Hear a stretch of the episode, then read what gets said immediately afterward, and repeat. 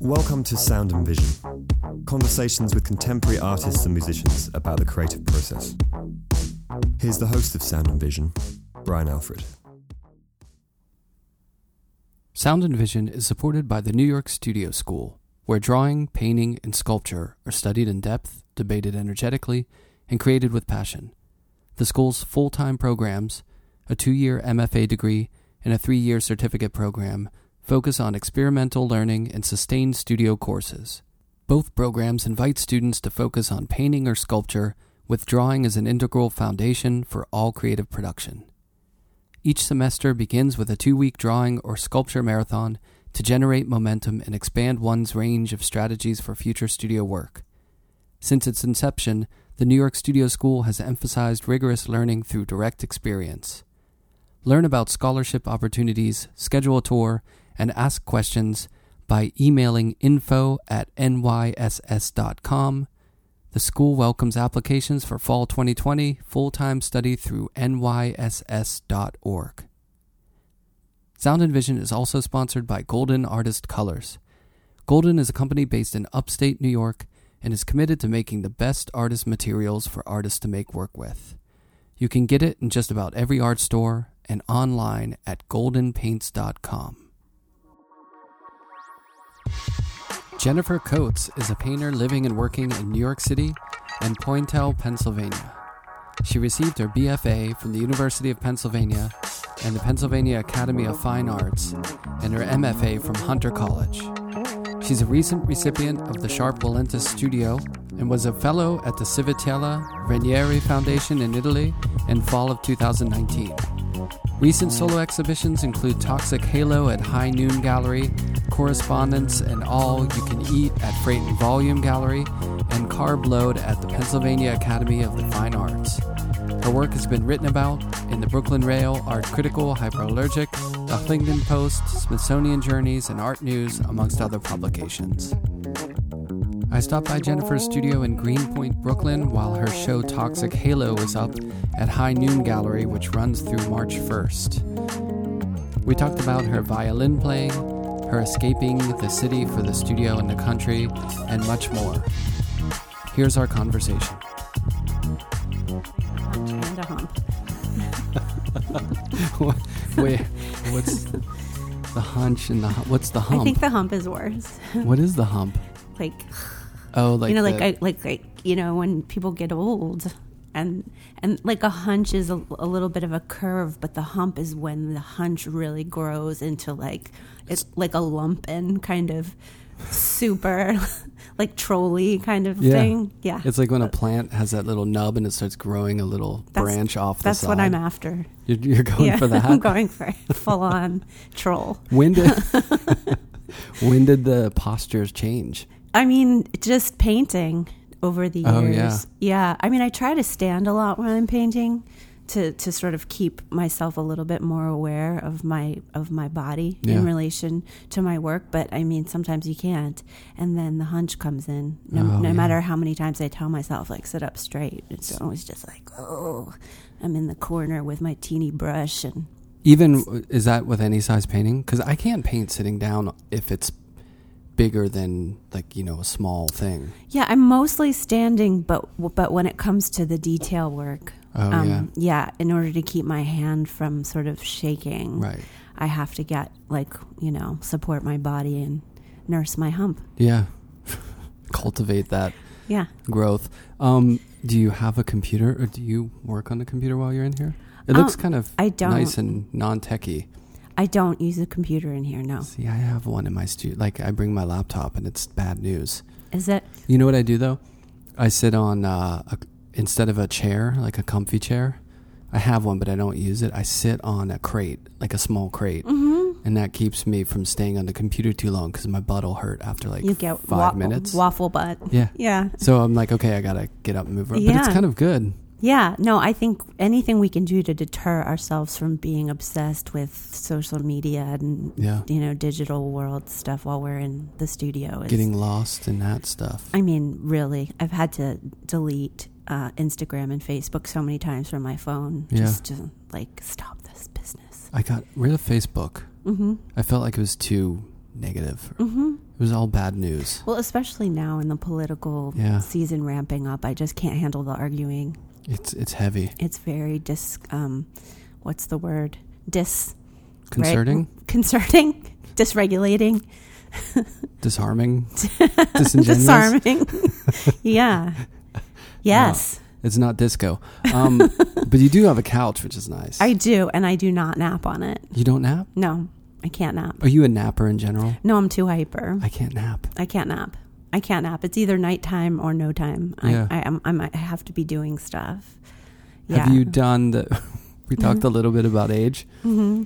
Have you fully converted to early morning person? Um, yeah, I'm definitely an, a morning person. I'm See, not a night ha- person. Where did it happen for you?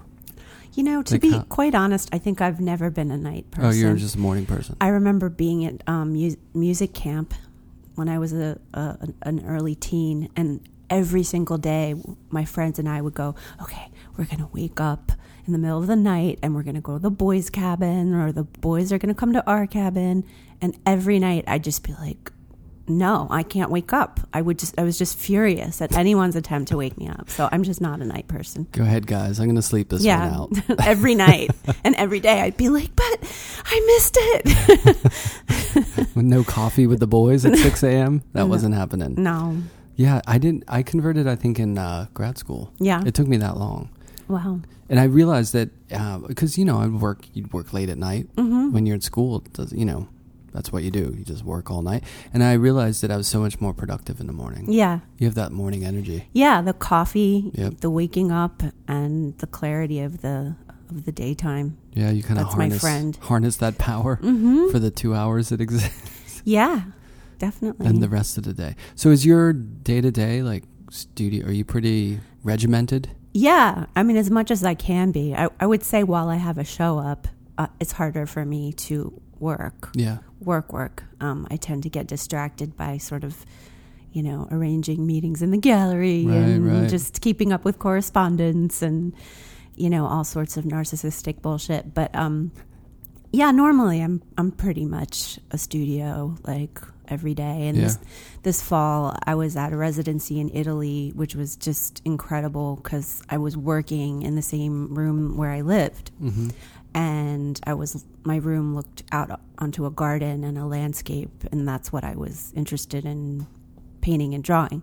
So it was very seamless. I could work into the night, wake up early, just keep it all going throughout the day. And that was a very disciplined fall for me. Sounds really nice. It was great. Was it, have you done a lot of residencies? I have not, um, because my husband and I have a, a house in rural Pennsylvania. There you go. And um, we always say that's sort of our, that's our residency. Yeah. And it's hard to, you know, often you do residencies in the summer, right? Especially if you teach. Right. And I, I grow vegetables out there, and I just, we just like to be out there working usually. Because so. I feel like residencies are...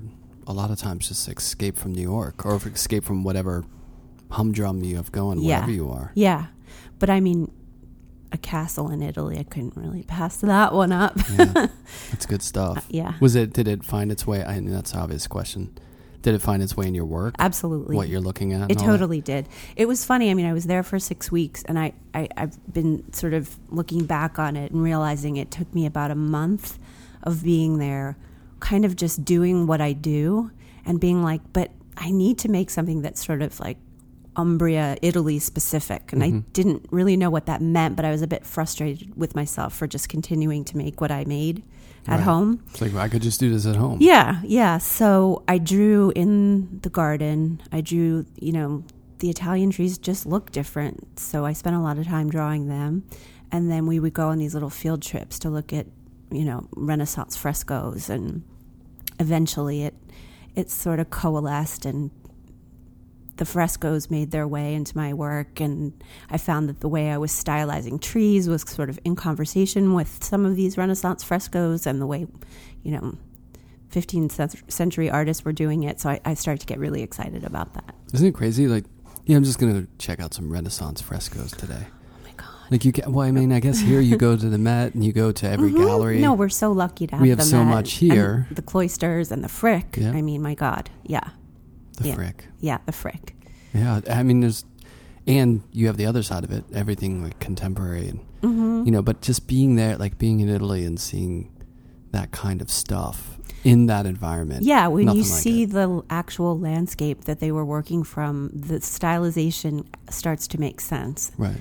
It actually, it, it, it doesn't look so unnatural. Yeah, it's that's the great thing about travel. You can like contextualize things. Mm-hmm. The, things just make sense mm-hmm. when you see it. Like mm-hmm. when you see Japanese prints, when you go to Japan, you kind of understand the space and the way that look fits with the culture. I have know? never been to Japan, but that I could totally imagine that being amazing. Yeah. Yeah.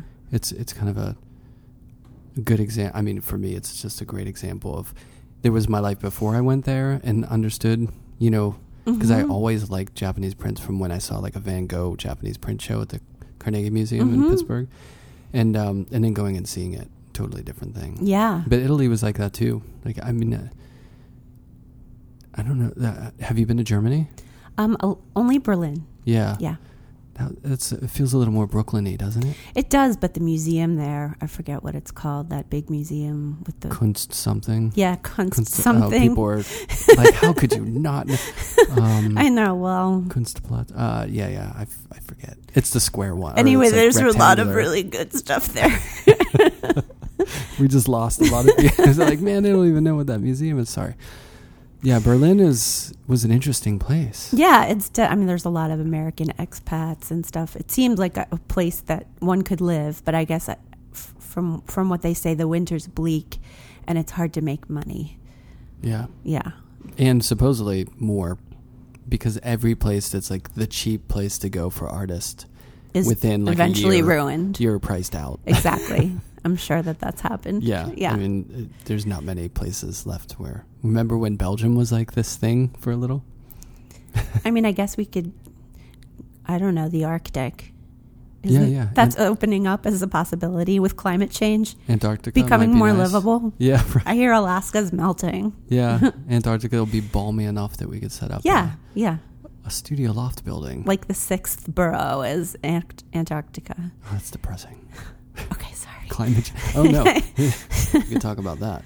Um, so, yeah, I when you didn't grow up in Pennsylvania, did you? I did. I grew up outside of Philadelphia. Okay. And I went to school um, at the Pennsylvania Academy of Fine Arts and University of Pennsylvania.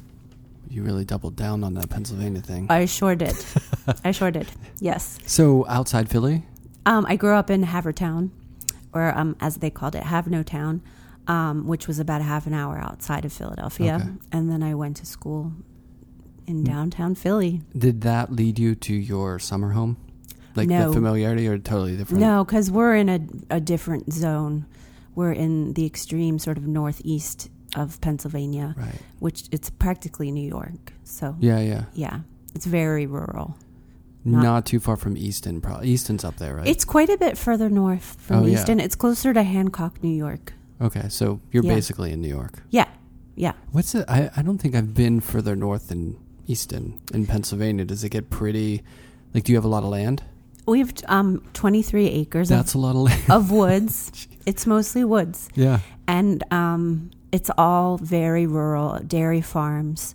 Um, so a lot of cows and a lot of just rolling hillside and a lot of quiet. And unfortunately, a lot of Trump signs. Except for on our road, I, I really had my eye out for that when we, you know, two thousand sixteen we were driving out there. I was like, oh, good God, what? Where are we? Pennsylvania. I'm scared.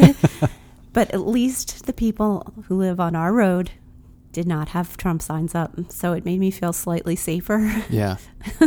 Yeah, I was going to say, aside from the politics, is it like having that much land is a little scary or not scary, but like creepy? It's well when, when being a city, per, you know, when I'm there by myself, I I creep myself out in about thirty seconds Yeah. So yes, and I'm sort of like awake all night, like what was that?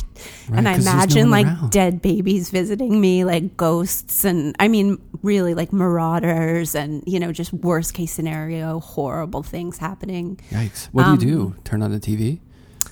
I just, no, we don't have a T V. I read, and I, I make sure my I marshal my cats around me. Oh, yeah? Yeah. The my sentinels. Bodyguard? Yeah. They're, I, as you can imagine, highly effective. Yeah. Yeah. Not at all. they, um, they could care less. No. Like, oh, someone's after her. Oh, well. But then the minute, I don't know, maybe this means I'm codependent. I'm sure I am. But when my husband's around, I'm like, oh, I'm not scared. Well, yeah. I mean, being by yourself no matter what. I mean, yeah. Around twenty acres. Yeah. You know, I, I've never had that much space or lived in that much space. The closest I ever came was when I was at Skowhegan, and mm-hmm. I was in the furthest barn, mm. like the one where you have to walk through a cow pasture to get to it. So it's pretty much nothing out there. And late at night, the two studio mates that I had, they weren't really there late. So I would be out there by myself, and my studio door opened up to woods. Like it just went. Sounds and wonderful. It, it was, but it was great, harrowing. But it was also a little creepy because anyone, I don't know, maybe that's just like a city person's fear. It it might be, but it's also just sort of like the unknown, you know, yeah. what what our brains project onto what we can't see. It's like it's a mirror onto the sort of darker parts of the psyche. Definitely. Yeah. And that was the summer Blair Witch came out, and I saw it. So not oh my a God. Not a pro move. I know some people who were not scared by that movie at all, but I felt like my whole world just slipped out from under me after I walked out of the theater. I was like, oh no. I don't know how you could not no, be scared. It was, that was totally terrifying. Yeah, yeah. And there's nothing like that with the handheld. No. Like it produced an anxiety that no. was unfamiliar on film. And then the kids in the corner right oh. before. I know, I know. Brutal. So I, I remember, like, after going to see that movie with a, some friends there, mm-hmm. of going back, and then, of course, at nighttime, it was at night, and walking to my studio and being like, oh, my God, this is, I'm in the woods. Yeah. Witches are moving stones around, and, yeah, yeah. I know. I do think about those things. But in a way, I feel like it's sort of part of my work now. Yeah. Uh, yeah, I didn't mean to, like, aren't you really frightened? I'm sure it's beautiful and wonderful, and it, yeah. it it is. But but but but being a little bit scared is sort of built in, and, and I kind of I've I've you know I guess I welcome it. It's sort of like, all right. The quiet must be so nice, though. It's very nice. Do you, you have studios there, right? We do. We have studios there, and we have a lot. I have a lot of um, animal interactions. Like one year, um, there was this deer that only had one horn, and he visited me every day for about ten days in a row. And we would just sort of look at each other. My studio opens onto our little driveway. Um, and we would just make eye contact. Me and this one horn. I don't know what that was about. They stare at you. It was great to see him every day. Yeah. Or her. I don't know. Do, is it female deer that have horns? I should know that. I think it's male bucks. It's male. Yeah. It's bucks. It was a buck. Yeah. I felt that a it was a it was, it was a one-horned man. Lost the other one probably. It was a man a, deer. In a battle. But there are amazing things like that that happen. I mean, little ge- family of geese who, yeah. you know, live on the rock near the pond, and, you know, you'll see a porcupine. Once I had a face-off with a porcupine. That was one of the most amazing experiences of my whole life. Dude, you got to be careful around those guys. Uh, we I was a sufficient distance, yeah. distance, I believe. But I did, I saw him. And I ran outside, and, and he just, he was sort of lumbering in one direction. We looked at each other, and then he turned and walked away into the bushes and disappeared. It was like, see you later, human. You made an agreement to just part ways. Yeah, like, I don't really want to deal with you. And then once we had a family of raccoons living in, um, there was, oh God, I'm like losing my words. What's it called when there's a chute that's supposed to turn, like get the water to not erode? A gutter? Something like, it's like a large gutter. There's a word for it, but I don't remember. Anyway, a family of raccoons was living inside this, this gutter. Mm-hmm. And David and I went out. He had his sax and I had my violin. And we went out and we made the most god-awful noise. Yeah. I mean, people out there will be like, you got to sh- get your gun and like shoot the raccoon, right. or, or you'll never get rid of them.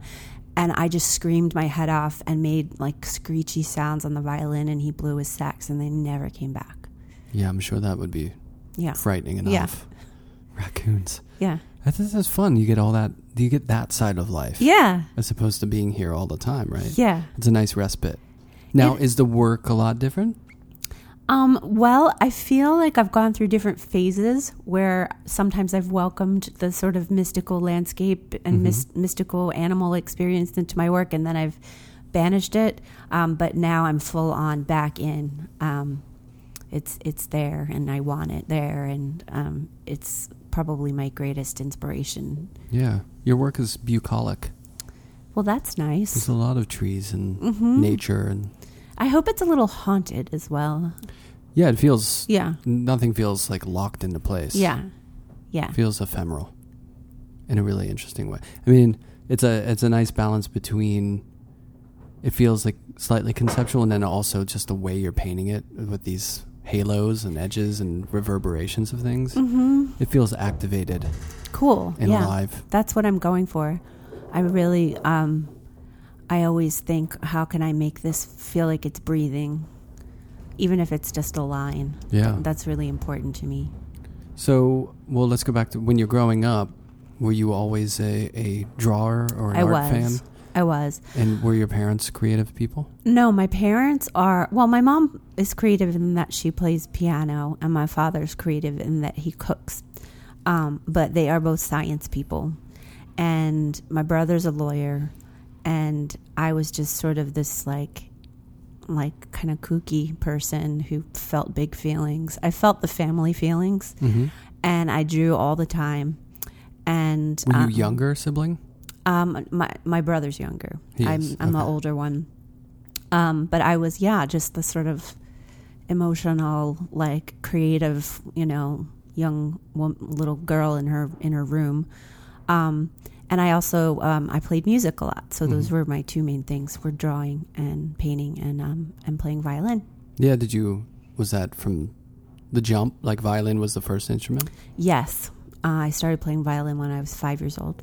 Um, I play on, I still have my great-grandfather's violin and my grandfather's violin. Nice. So it was a real family um, kind of tradition. Were they playing more classical or a little more like fiddle style? Uh, yeah. They played classical, and I grew, well, my grandfather died when I was about twelve, I think, but I remember listening to him practice, and he was just a phenomenal classical violinist. Mm-hmm.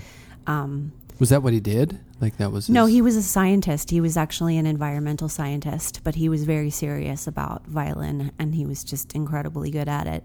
And um, so, yeah, it was just this thing that I inherited, and I learned Suzuki.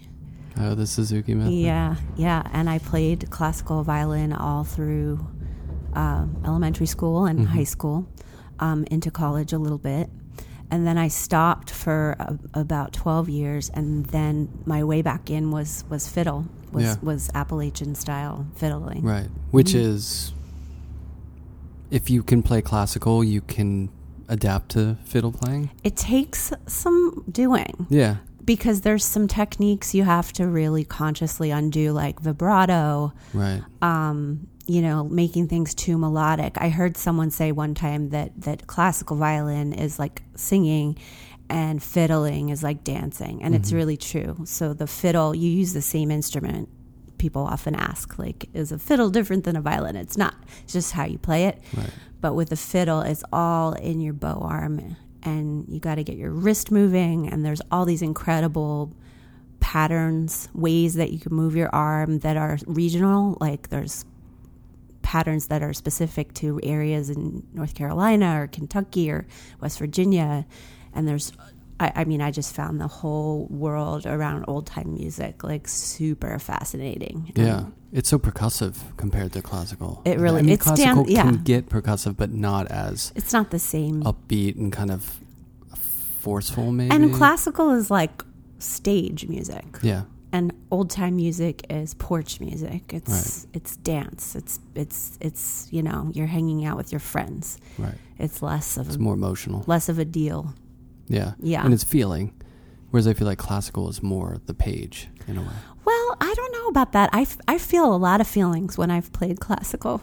I've channeled a lot of feeling into, into, in fact, when I was younger, I remember my teacher saying, okay, you know, you're playing the notes really well with a classical piece, but now I want you to play this piece again and think about that boy you like at school And I, oh, so it's your feeling. I'd I be would like, think that, oh, I get it now. Right, right. See, I would think it's like interpreting the feeling of the piece because it's so rote. It Whereas is, like, but you bring your you bring your style and you bring you bring your feeling to it. I mean, I've really definitely experienced that. And for me, the fiddle stuff, um, there's certain ballads that are super emotional, but it's more patterny, and in a weird way, it's more mental because each song is like a trick. You think you know what the next note's going to be, but it's like no, it's just disrupts your expectation yeah. of of pattern in a way that I just find very exciting. I guess it would. I was thinking maybe a, a parallel would be like acting in a movie where, versus like improv acting, mm-hmm. where one is you find the emotion through the role and through the emotional device of what's wrote, but then the other one is more like you coming up with things on the on the spot. But I don't know, was the fiddle music you were playing, I mean, is it often improvisational or is it more song-based? It's song-based, but everyone has their own interpretation. Yeah. And it's sort of part of the fun is to sort of bring your own little twist and to do your homework and learn what the kind of antiquarian recordings are, like what, what are the original earliest recordings that we can find of X, Y, or Z song and really know them. Yeah. Um, It's it's it's nerdy. I can imagine. I don't know that much about it, except that isn't Bill Monroe a really he's big a he's influence? a he's a bluegrass musician, yeah. and so bluegrass was sort of the step after old time. Old time um, was like I said, you know, porch music, more more social, more more dance music, and then bluegrass is when it started to get go to the recording studio and the stage, yeah. and have these kind of like show-offy solos in the middle. Um, old time tends to be more repetitive and for me like more trancey because you right. kind of just you go into this zone when you play a song like twenty times through.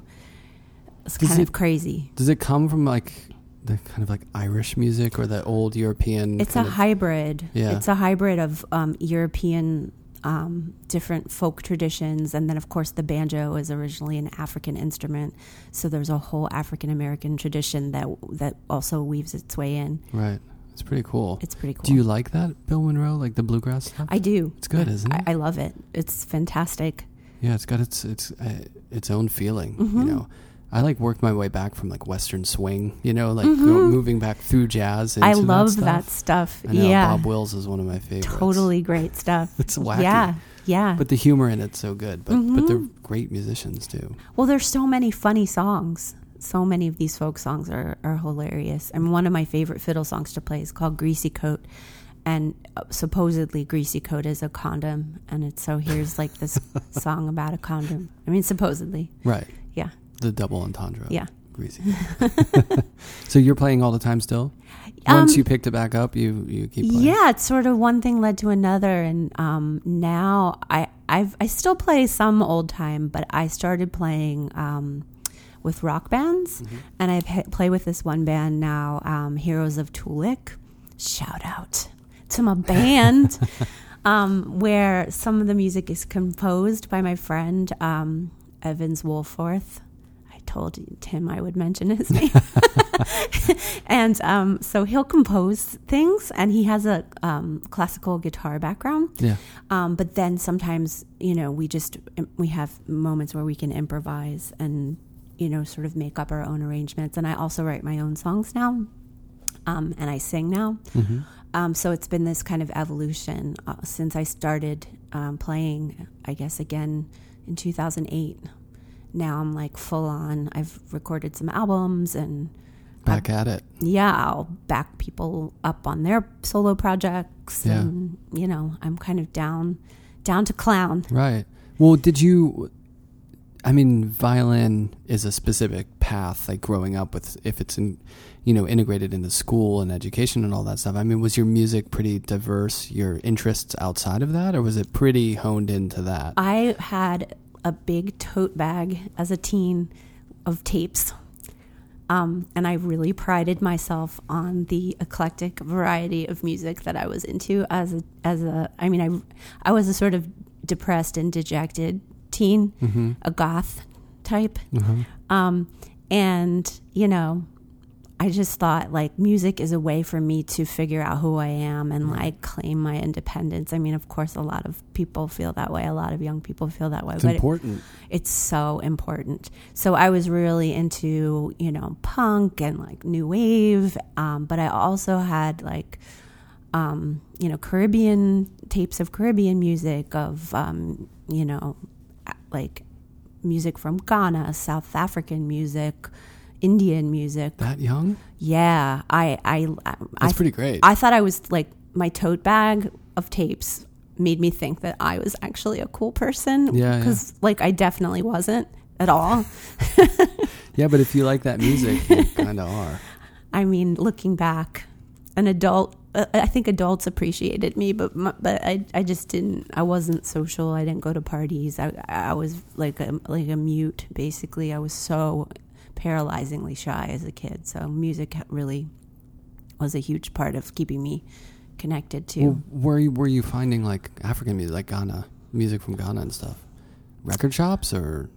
Yeah, I would go to the I'd go to the record shop. I'd go to the tape section. I didn't play records because it was the eighties, yeah, and we played tapes, cassettes, mixtapes, mixtapes, mixtapes were so good. I love my mixtapes. I, I was so proud of my mixtapes. Yeah, we, yeah. That some of the, I want to do a, a sort of research study on how many artists, like, their beginnings of their art was like mixtape. Oh, like, yeah, cover art. You know how you'd make your own? Yeah, like, you get the blank. Uh, Maxwell's or whatever they were, and then yes. you make your own cover art. Yeah, fun. That was like. Everything. That's yeah. how you got people to like you. Right. Like, here, like, I'm totally, like, a social weirdo, but here's my mixtape. It's kind of like social media in a way. Yeah, yeah. I mean, I just love that whole experience of yeah. like pressing stop and go on the tape player and, like, okay, put on the next song. Yeah. Yeah. And then writing down all the names. Mm-hmm. Yeah, it was good stuff. Yeah, it was making a little artwork. So you had a diversity of music. And then with drawing, was it just something you were doing for fun? Or did you, in school, were you have a great art teacher? Or I how did that a, work? I had a great, I had great art teachers in school.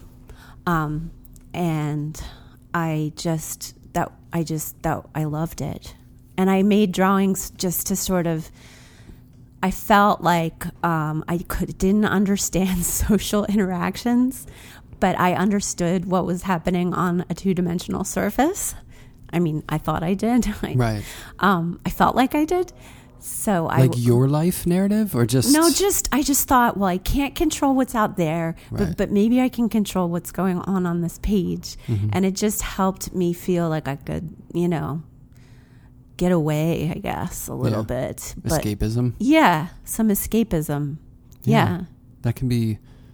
Kind of like opens a door mm-hmm. for the rest of your life.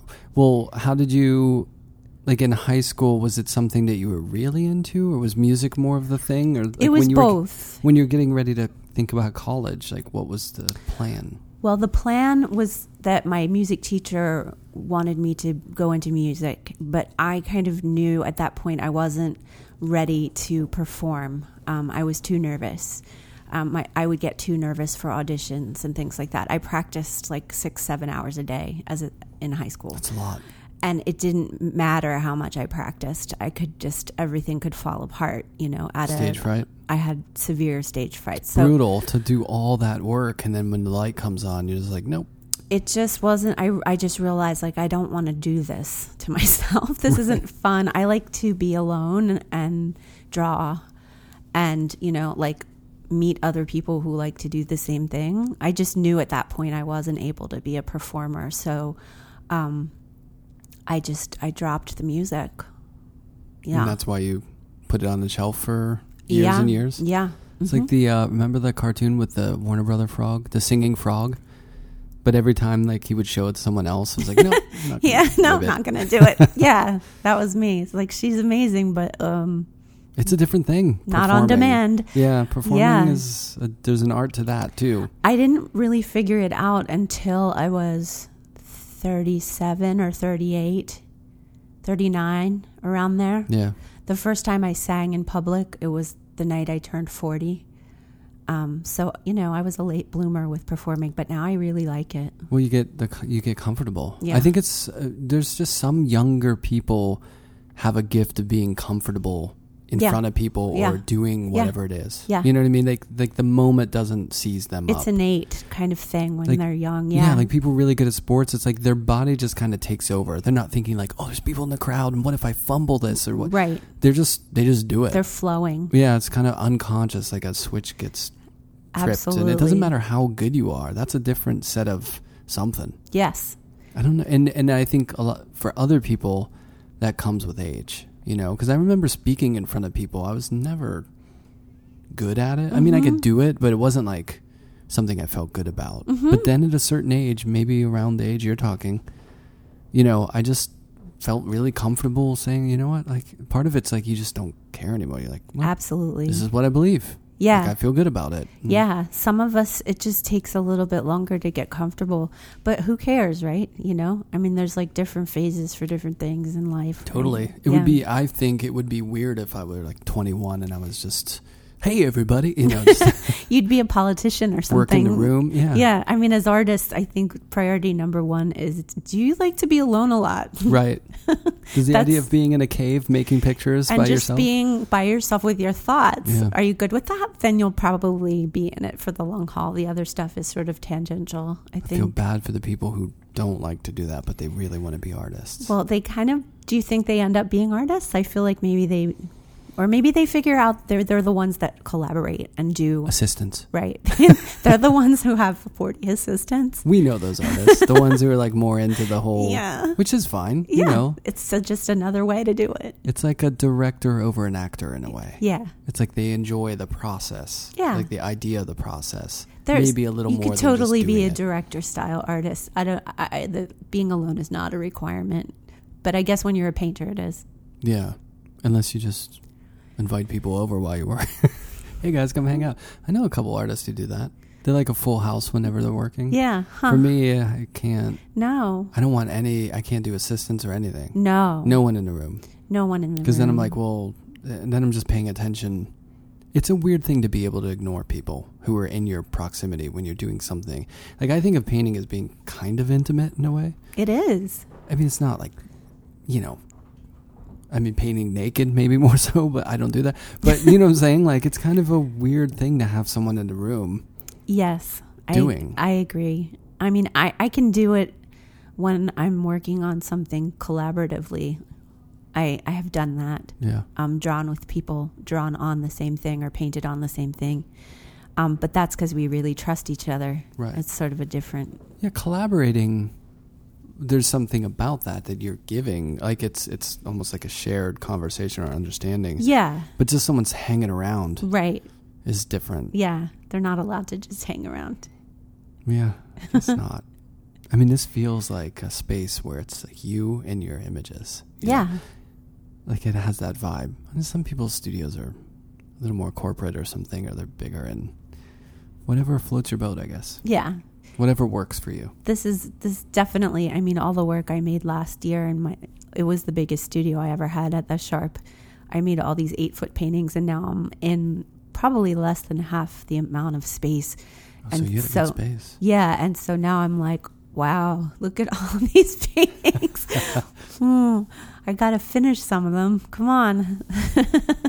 Hard, right? Like, sometimes it's hard when you're looking at an eight foot painting that's like ninety-nine percent of the way done, but like that last one percent is the crucial one percent, and yeah. you're like, uh, I feel sort of dwarfed by this right. task I, before me. Sometimes I'll, I'll just say, maybe if I don't look at it for a while, I'll yeah. turn and look and it'll it'll be done. That well, or, or you turn and look at it and all of a sudden you you've worked on something else and you're like, oh, now I know, yeah. completely know exactly what I need to do. Totally. I think that's important. Yeah. So when you're working, sorry, I know I'm jumping all over the place. It's just one of those days. It's okay. But when you're working, I mean, do you work on one painting at a time and you kind of know what it's going to do or where it's going to go, or is it purely improv? Or you know, I, I I do a lot of drawing. I do collages in Photoshop. From sometimes I draw from those. Sometimes I draw from the landscape. Um, I do drawings from my drawings, so I get a little bit of an idea of what I'd like to see. But um, it's not fun or interesting um, process wise, or I think as the result in image wise. if I if I know what I'm doing too much, I just get a little antsy. I like to sort of let things get out of control a little bit. Um, so, you know, sometimes I'll do a few versions of one idea, and then I I, I, I kind of maybe more know what it might look like, but yeah. but not not really. And things can get out of control really quickly. Um, and I, I, I, I love and hate that. Yeah. It's yeah. like a battle, but that needs to happen. Yeah. Yeah. And there's a lot of the, your surfaces have kind of like a feel of like age to them, you know, like I, maybe it's like a palimpsest or whatever. It's just this. Yeah. They layering, layer. There's but, a lot of layering, but there's some corners that look like worn or like, it feels like they've, they've been around for a while. Mm-hmm. Is that uh, like something that you're hyper conscious of when you're making it, or is it more embedded in the process? I think of the it's way you're just working? Embedded in the process of the way I'm working. And because I work in acrylic, it's a really indirect medium. Um, I, I think that things look better the more layers accumulate. Yeah. Um, colors get more vibrancy, um, especially if each layer is, you know, let's say it's like shifting back and forth between warm and cool. Um, there's something that start a buzz that starts to happen, and and and so you know maybe that's the worn feeling. Um, well, also too, there's some brushstrokes that it seemed like there's almost just a little bit of pigment, mm-hmm. and it's mostly like water mm-hmm. in it that's disseminating the, the paint in a way that's not kind of like, it almost looks like it might have been sanded or worn down. Yeah, that's a big part of it. I mean, it's not just brush brush strokes, but there's a lot of um, working uh, horizontally and building things up, letting things sort of puddle and letting...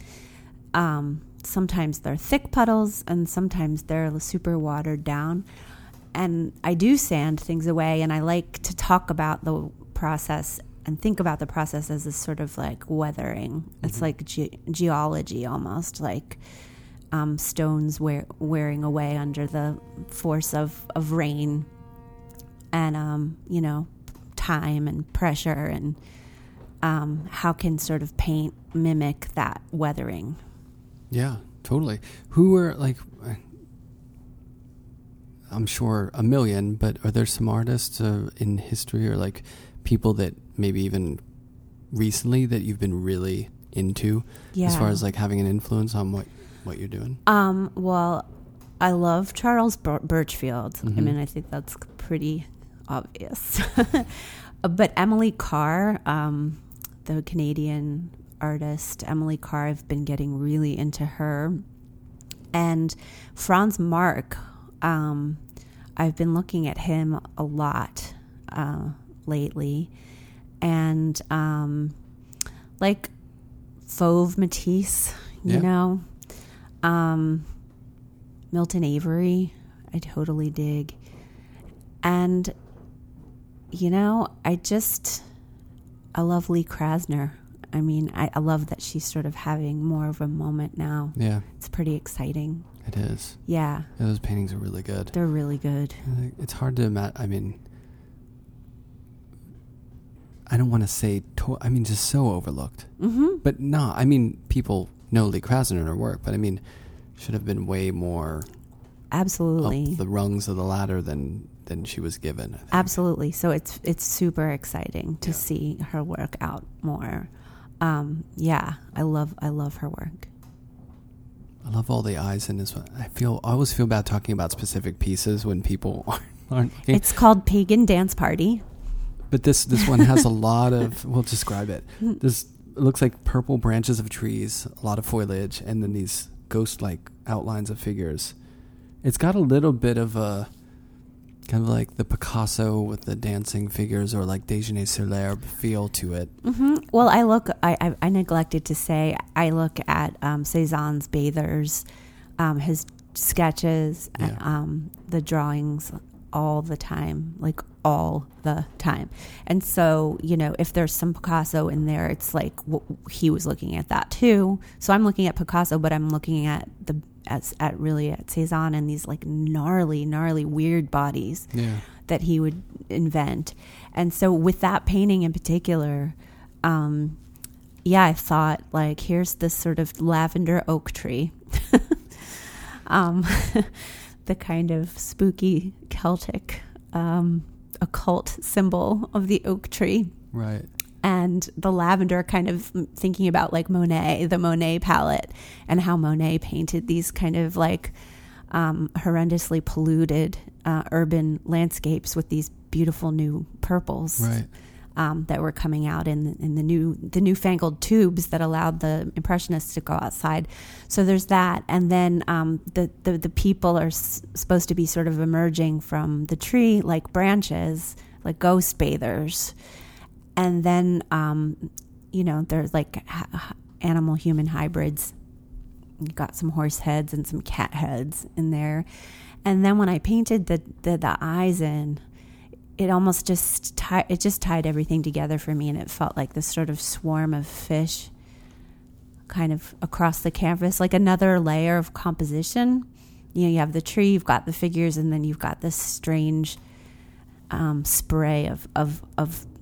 pupils of eyeballs going across the canvas. Yeah, there's a lot, but you don't really see them all at once. They're kind of, they creep up on mm-hmm, you. Mm-hmm. It's interesting too, the dark around the trees, which could look like a cartoony outline, really reads as like nighttime. Oh, good. But that's all you need, is that little bit of dark around mm-hmm, the trees. Mm-hmm. Yeah, I mean, in my head, there's a lot going on in terms of art history with that painting, with all with all my work. Yeah. Um But it's not just art history. It's just like I want them to be, you know, this kind of merging of the, the figure with the landscape, the line with the field kind yeah. of thing. And why, just out of curiosity, with, I mean, have you worked in oils, or is it always I an have. acrylic thing? I mean, as a, a former a former alumni, or alumni of the Pennsylvania Academy of Fine Arts. PAFA. PAFA. Um, of course, I had to work in oil, and I worked in oil um, through grad school. Um, and I loved oil, but it was at the end of grad school, I was packing my work up, and I had improperly stored a six-foot painting that had many, many, many layers of paint on it. And as a PAFA graduate, I do know about, you know, how you're supposed to put fat over lean. You Right. don't put lean over fat, but, I mean, I just did what I did, and I nicked the surface of it, and it just fl- the image flaked off, mm-hmm. and I was like, just, crackled. This is not the medium for me. Yeah, because it's just too. There's too much kind of uh, planning, maybe. Yeah, and acrylic, each layer adheres to the layer underneath it, and you could like. I mean, I've had a sewage leak on them on them before in other studios. Um, and, you know, I just take my paper towel and soap yeah. and water and clean it right off. Just plastic. It's fine. Everything just rolls off of it's it. It's totally cool. It's flexible. So, it doesn't crack really. Yeah, and I can layer and layer and layer. And for me, the the, the, the, the grossening and the scumminess of the surface, you know, it doesn't make it more precarious. It just becomes part of the story of the finished product. Yeah. And I like the... I like the content that acrylic brings.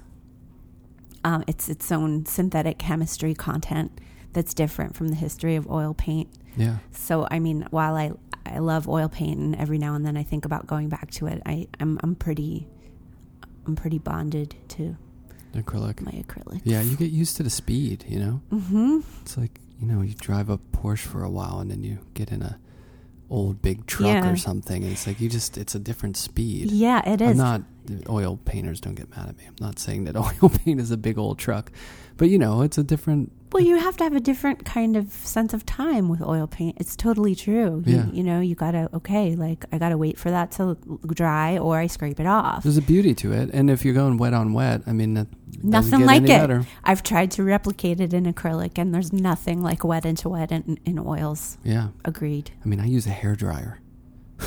Wow. It makes the paint yeah. dry fast yeah. if you work with acrylics. Yeah. It's a lifesaver sometimes. Well, one reason why I like to work outside in the summer is I put my paintings outside, and they dry in the sun nice and quickly, and I can spill away. Yeah. I can imagine that's real quick. Yeah. In the sunlight. Yeah. And that's out in Pennsylvania. Mm-hmm. Nice. Mm-hmm. Not here. No. Not in the courtyard? No, not in the courtyard in Greenpoint. No. Not well, so not, not not yet anyway.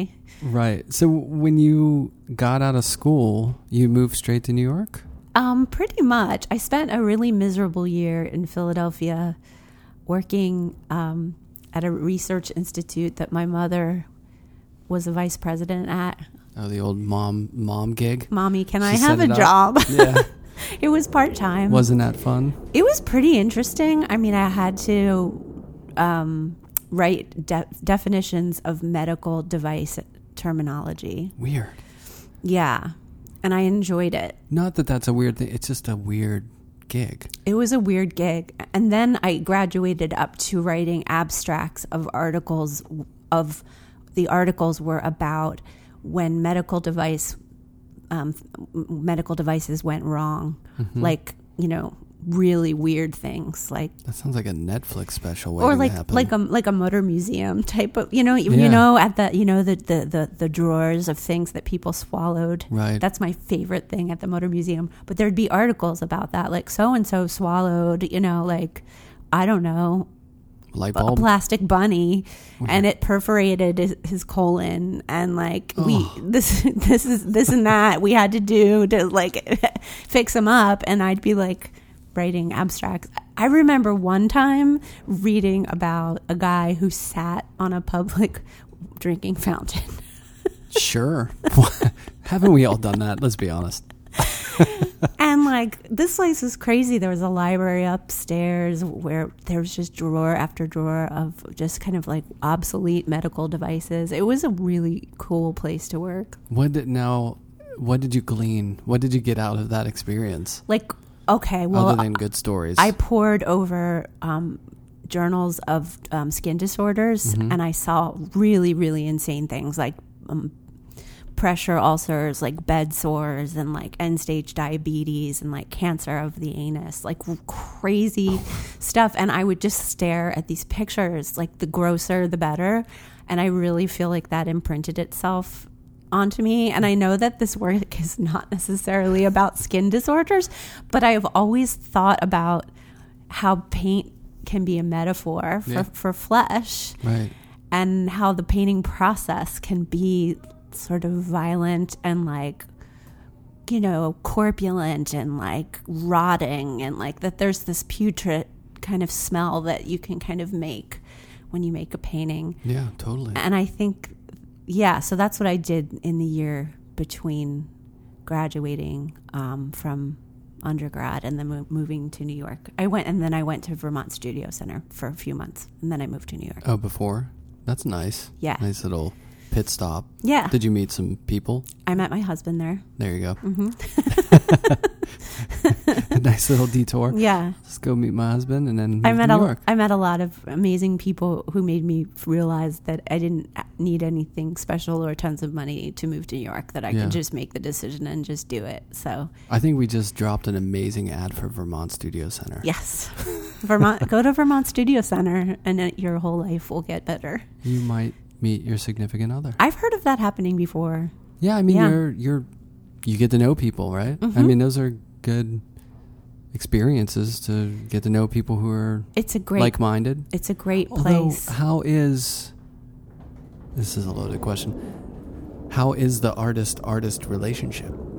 Um, you is know, that, is that it's fun. Like sometimes we can just be like, "Oh, you got invited to be in that show. Yeah, good for you." Have fun with Bravo. That. But, you know, I actually said this to, to him yesterday or the day before. I was like, you know, I might get a little jealous every now and then, but I would never be, like, upset or angry at something you get. Because, like, I love you and I'm happy for you. And, yeah. and I know he feels the same way, too. So right. it's just... It's fine. It's great. Well, outside of the potential competitiveness, I just mean more so of like artists are usually wired a little differently than. Yeah. Well, I mean, you can say, I want to go to the studio, or like, I'm going to be late because I got to be in the studio, or like, I don't want to come for dinner because I want to be in the studio. And the other person's like, totally. Yeah, I get that. Yeah, right. Yeah, fine. That's How fine. About this? This must be nice. I've got to sit in a room and stare at the wall blankly yeah. for a couple hours. Yeah, I and the other to... person's like, yeah, me yeah, too. Yeah. It's fine. Like, fig- go figure your painting out. That's right. The most important thing. Yeah, that must be It's good. Good, yeah. Yeah. And you both musicians. Yeah, and we play together from, That's good. from time to time. And yeah. um, that can be fun. Frogs, the Frogs Musical Collective. Yeah, do you jam with a lot of different people just in general? We do. We have sort of an ongoing thing um, where we have several good friends who play music and happen to be very good at it. Yeah. And we adapt our sets um, to whoever is sort of available or wants to do it. Mm-hmm. And, um, you know, we'll, we'll sort of evolve and change the different pieces based on who's going to be playing with us.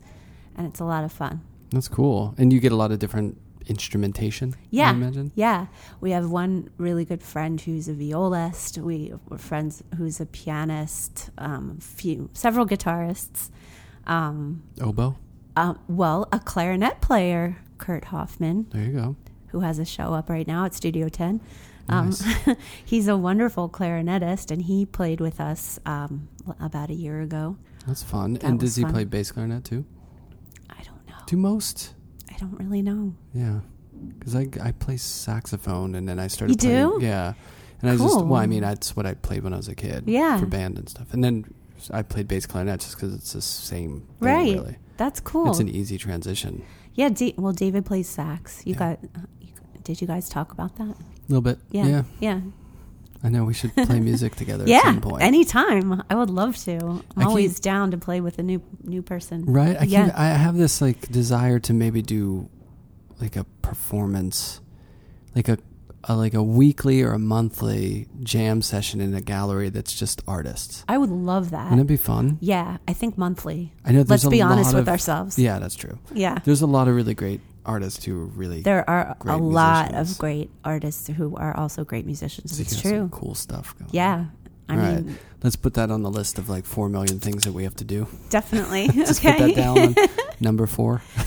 All right. Artist jam session. Yeah, it'd be fun though. Number four. That's pretty high up. Yeah, that's what. That's I, good. That was the intent. Okay. Let's get it up towards yeah. the top. I mean, okay. music's important. It is so important. Yeah. Yeah. I mean, I think it's it's funny because I've had conversations with musicians. And they like art, you know, they're, to- I think they're pretty like fascinated by the art world and like what, what it's like to be an artist. But, you know, you can't art while you music, right? But you can music while you art, yes. you know? Yeah. So artists, we have this like, we get obsessed with music, right? Because it's like our friend right. in the studio. So it's, yeah. It's there for us. Yeah. And it's inspiration. Yeah. For a lot. I mean, it's the whole premise of a lot of what I talk about with people is like, you know, how music, I mean, music for me is one of the biggest things in my life. So, yeah. And so is art. So yeah, me how too. that merges. And I had so many artists. I mean, once in a while you'll hit someone who's just like, yeah, I didn't really grow up listening to a lot of music. It doesn't really affect me. But most of the time people are into it. Yeah. Yeah. Well, it's, it just, it fills your head. And it replaces those weird thoughts sometimes. And it's so immediate compared to like art. Mm-hmm. It's mm-hmm. just sound hitting your ear. Mm-hmm. And, you know, art is so much about the connections, the visual dialogue, and the communicating through time. I mean, it is with music, too, but you know what I mean? It's just so direct. Yes. It's There's it, less of a filter. It hit, of, and, and it just, I mean, I'm no neurologist, neuroscientist, but it must just hit a different part of your brain. Yeah. And, um, you know, I think we need that part of our brain engaged. It's vibrations mm-hmm. as opposed to light. Mm-hmm. Like, this is just light. That's a good theory. It's a different thing. Yeah. And thank God we have both, right? Yeah, totally. Yeah. So you have a show up now. I do. Can you tell everyone about it's you, co- your show, where they can see your stuff? And I all would that? love to talk about myself a little more. Thank you for asking. um, it's called Toxic Halo, and it's at High Noon Gallery, which is at one oh six Eldridge mm-hmm. on the Lower East Side, and it's up through March first. And um, it's a show of, um, I have one sort of semi-large painting of a of a rotting cow um, whose entrails are, are, are rising up and merging with the landscape in a sort of regeneration scene. Um, I could talk about that painting for a while, but just go see it. Yeah. And then the rest of the works are small paintings and um, works on paper. Uh, a lot of work that I did at Civitella at the residency in Italy this fall and um, in, over the summer um, in, out in Pennsylvania. All the paintings, the little paintings, were done out there. It's cool to see that in a different atmosphere, right? It, yeah, like making and living with it somewhere it's, totally different. It's really cool, and um, I'm I'm really happy with the installation, and um, yeah, I'm proud of this body of work. And the title "Toxic Halo" is actually um, comes from a song I wrote um, a few years ago called "Ruin," mm-hmm. and I was trying to come up with a title to the show. And a friend of mine um, was listening to me sing my song and heard that line and was like, "It's cool, Toxic cool Halo! Like that's your show. That's what you're doing." And it I just like, yeah. Is what I'm doing. Sound a little bossy. Thank like they you. Really knew. But it was totally right. And yeah, it's a great title. I mean, it was just such a wonderful thing to have someone find something useful to me in my own thing that I didn't see. Sometimes you have you need that, right? You need other people yeah. to help you see things. And like sometimes when people write about your stuff, you're like, oh yeah, yeah, it's so nice. Totally, it's so nice when people take the time to care. Yeah. About what you do. Definitely. Yeah. So, I mean, thank you for caring. Oh, it's my pleasure. Thank you for making things to care about. But no, I agree. It's it's nice to, and to, to our point earlier, we do sit alone most of the time. Yeah. So, and like we were saying before we started this, how important it is to do something that isn't just about ourselves. Yeah. Um, for me, writing has been like that. Writing about other people's work.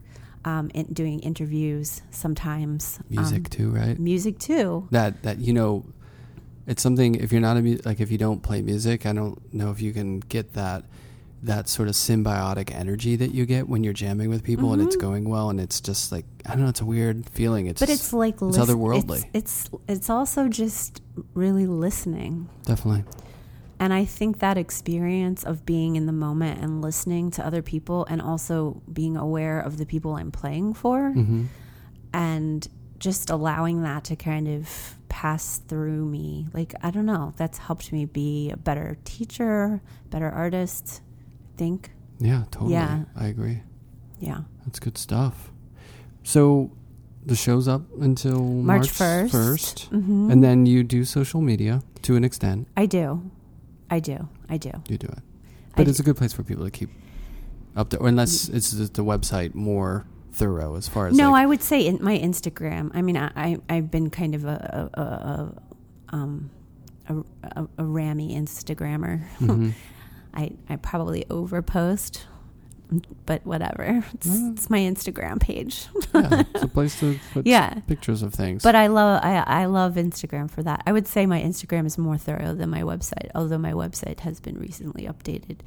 Um, Are they? Is that your name, your website? Jennifer L Coates dot com. Yeah. What's your middle name? Lee. That's my mother's middle name. Really? Sandra Lee. Sandra Lee. Yeah. And I'm Jenny Lee. It's a nice middle name. It's it's useful. It's workable. It's serviceable. Yeah. Yeah. It is. It's brief, but yeah. it gets to the point. Gets to the point. So it's like decorative. It feels Southern, yeah, doesn't it? It does. It does.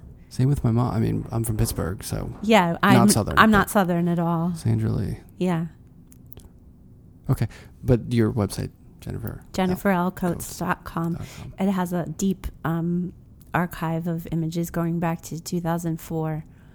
Um, and I have some music up on there. I have to update oh, cool. that part. But yeah, nice. I do. I have some stuff. I have some of my old time stuff and some of the Heroes of Toolik and some of my stuff I've done by myself. One stop J L C yeah. shopping. Some some collaborations up there and all kinds of goodies. Cool. Well, thanks a ton for having me over. Thank you. It's so nice with the sun coming in. I know. It feels it's like a good spring moment of is the coming. Day. Yeah, definitely. Yeah. But thanks. It was so nice to meet you. You too.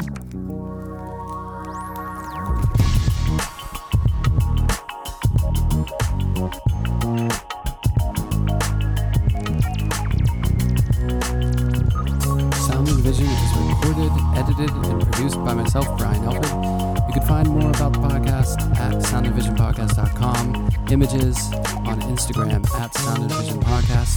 You can find out more about my work at brian alfred dot net and on Instagram at Alfred Studio. Many thanks to Jennifer. Go check out her show at High Noon Gallery up through March first. It's called Toxic Halo. And many thanks to Michael Lovett for the intro, Evan Marion, intro, outro music. And many thanks to Golden Artist Colors for their sponsorship of the podcast, the New York Studio School for their sponsorship as well. Go check out their marathon program and degree programs. And many thanks to you, the listeners. You can support the podcast by going to iTunes and leaving a rating or review.